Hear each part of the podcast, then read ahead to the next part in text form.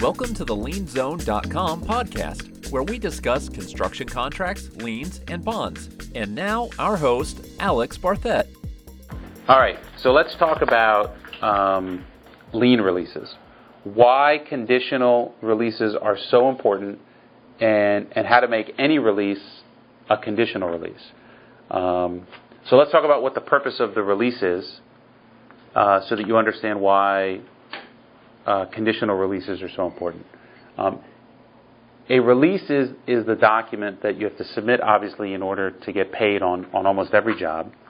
And the owner and contractor want it because they, they use it as a line of demarcation in the construction proje- project to know that as of this period of time, anything before it, any claims that exist before it, are off the table. And the claims that fall off the table are those claims that are listed in the the release. So there's something called a lien release, um, and I'm not just talking about the title. I'm talking about what it says in the body of the document. So a lien release is the one that is in the statute, Florida Chapter seven thirteen. And that lien release is exactly that. It only releases lien rights. So if you have other rights, those are not released. Now, when you get those releases from some contractors and it's, you know, a paragraph uh, or a whole page, just know that there's lots of other rights you're giving up in that document than just your lien your lien rights. Um, so we'll talk about that in a minute, about what's in there um, and, and what you have to be careful with. So now you have uh, someone's ready to give you a check. It's time to give them a release, and you have to figure out, okay, what is the consideration you're getting for uh, for giving this release? So let's just use an example. You're expecting a fifty thousand dollars check. Um, They give you the release, and it says ten dollars. So the first thing you should do is you should change all ten dollars releases to the amount of the money that you're expecting to receive. Um, now, if you haven't done any work in that month, so you have no billing in that month, it's okay to give a ten dollars release. But in all other situations, if you're expecting a fifty thousand dollars check, then the, the lien release should say fifty thousand dollars. And this is part one of why of, of what makes a release conditional. So number one is you want to make sure that what you're actually expecting is recited in the release. Is that less retainage or like... Let's what, let's whatever the check is, right? Whatever the check is. So they owe you sixty and you, they keep ten percent and you just do it for fifty-four or whatever. Yes. If they owe you a certain amount, then that's it. That's the whole amount there. Correct. So if, if you know that you're picking up a fifty thousand dollars check, then the release needs to say fifty thousand. Some people want you to write ten dollars. You say, uh uh-uh. uh. Now, what what about the fact uh, uh, where there's change orders involved? It's again, all we're talking about is is what the check amount is, right? right? So whether or not change orders are getting paid or they're pushing you off to the next month, that that's kind of a different. That's what they do. Con- of course they do. um, if they uh, if they want a ten dollar release, then what you tell them is that that ten dollars release, uh, that you'll give them a ten dollars release after you exchange the the release you're willing to give for the check you're expecting. And then once that check clears, then you can give them a, a ten dollars release. Sometimes they want that ten dollars release because they don't want to show people above you what they've actually paid you. Sometimes they have to disclose it, depending on the type of contract they have. Sometimes they don't. So sometimes they don't want to know, they don't want the owner to know, as an example, that they've given you fifty thousand dollars. Um, so that's why, that's one of the reasons why they want a ten, that they want you to sign a ten dollars release. Um, so the issue always comes up, and this is why a conditional release is so important, is what if you don't get the check, right? They, you give a release and you either don't get any of the check, or you get a check that's less than the amount that you expect, right?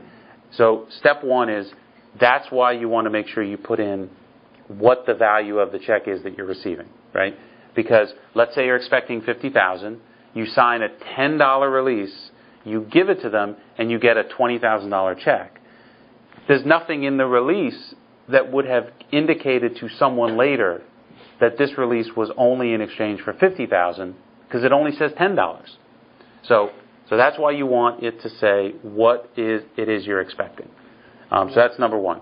Number two is you want to add to the release any time that you are, let me back up, any time that you are giving someone a release and you are doing that without physically getting a check at the time, you want to add conditional language to the release. And the conditional language is that this release is conditioned upon me receiving a certain amount of money.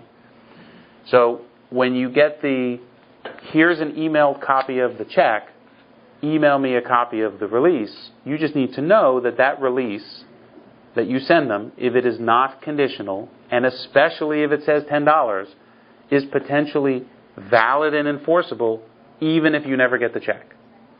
I want to make sure you understand that. So there's this perception that, well, I am holding the original, so the fact that I sent them a copy means nothing. That is not true. Uh, I sent them a copy that's not notarized, so therefore I'm okay. Also not true.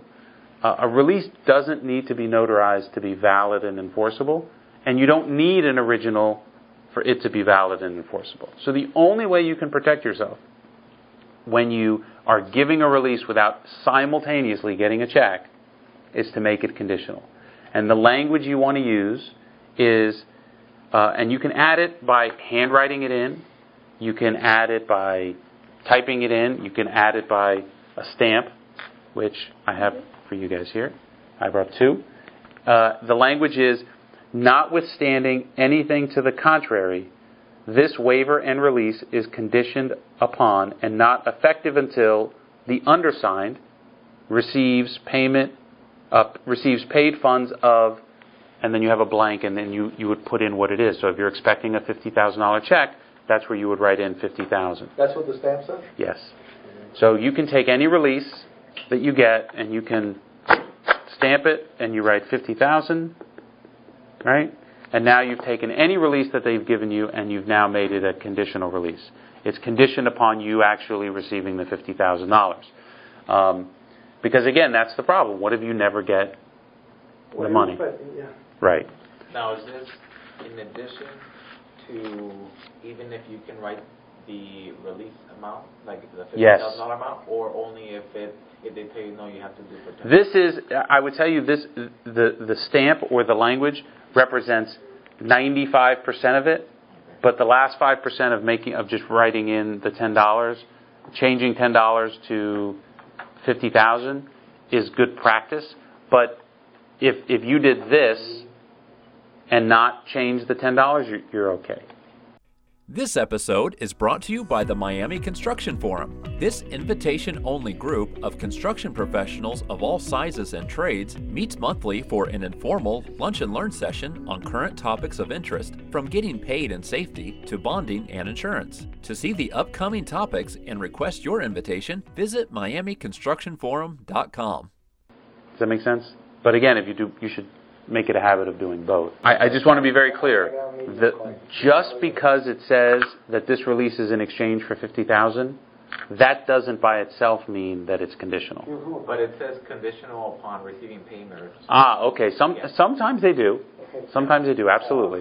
Um, but I don't want you to think that just because it says fifty thousand dollars that automatically it's it's conditional. Sure. Um, uh, so let me give you also Uh, what I would call a pro tip. Just when you look at the release, you need to also make sure that the amount you're receiving and the through date that you are releasing it through, the release, they coincide.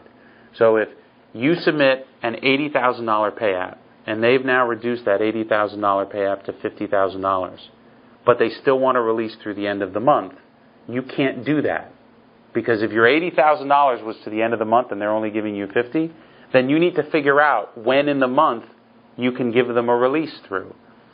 Um, that may maybe that's the the nineteenth of the month, right? So then you have to change the release, the through date of the release, to reflect the fact that you are not releasing it through the end of the month. The reason this is important is that um, people perceive incorrectly that what matters more is the amount of money you're receiving. It's actually the opposite. On a release, what matters more is the through date. If you got ten dollars, twenty dollars, twenty thousand dollars, or one hundred thousand dollars, the judge is not going to care. The only thing the judge cares about is that you got some form of consideration and you released it through a date certain. So the judge isn't going to go back and say, well, you were asking for eighty, you got fifty, so therefore I'm going to figure out when the the release should be effective through. No, the judge is going to say, you decided to take fifty thousand dollars, but you still, in exchange for that fifty thousand dollars, gave a release through the end of the month. So that month is done. So you need to make sure that when you are giving a release for an amount of money, that the, that the amount of money you're getting and the through date of the release, um, they match up. You know, one time, and this happened to me and Nini, um, we were expecting like twenty-five thousand dollars, and they wanted a release for that month, but they were only going to give me five thousand dollars because the change order, they weren't going to pay me that month. They wanted me to redate it and put it for the next month. But we already had done the change order, and it was already in that month. So I told her no, and I let them keep the money for well, they finally gave it to us. I think Lori said, look at this check, it's like eight months old. But that was because I didn't want to play their game. Would that have been a problem if yeah. I would have done that? It, so the they re- want me to resubmit yeah. the change order. The, also resubmit right? the, the, the next the, month, right? Is that what they wanted you to do? Yeah. It, it becomes a problem when you're dealing with someone that wants to screw you. Mm-hmm. That's the only time it becomes a problem. Mm-hmm. And I would say ninety-seven percent of the time, it's just paper. And no one ever looks at it. They just need to know that it's a blue signature that's notarized and it goes in the file, you get your check, and everybody moves on. It's only when when either A, someone's trying to screw you, or B, uh, things, the wheels have fallen off and now the lawyers are involved. One of the first places the lawyers go when they get a new case, a construction lawyer, they go to the releases. Because the releases are um, are, are going to show kind of where where claims start and end. Um, on a case. So that's why it's so important. See, because the change order actually shows the date that we did it. So let's say that the change order was done in October, mm-hmm. and then they wanted us to go ahead and date, not put it through October. They wanted us to bill clear October, then they wanted us to bill it for the next month. They wanted us to do it from September, right? Or so then now, or not September, whatever it is, um, December. I'm terrible. I got to start from January. I've always been that way. I got to go January, February, March, April, May. But anyway, so uh, then I, then they're going to go, well, wait a minute, you cleared us October, so why are you now telling me that we owe you this money?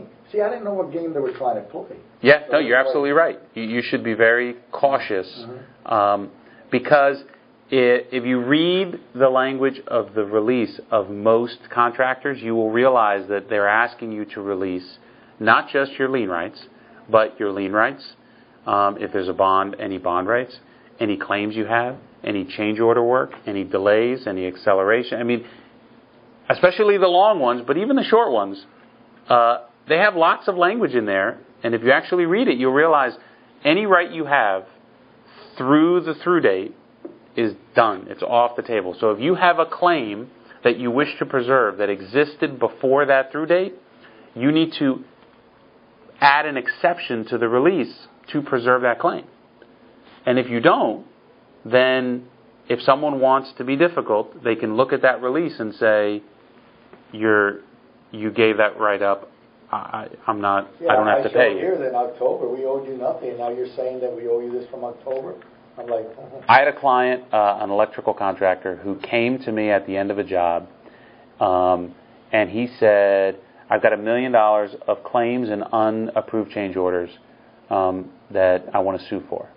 And I went through his file, and I realized that every month he was signing releases.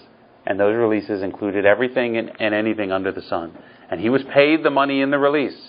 And he never uh, argued about um, what to do or how to uh, or, or how he was going to get paid those claim amounts in the change orders.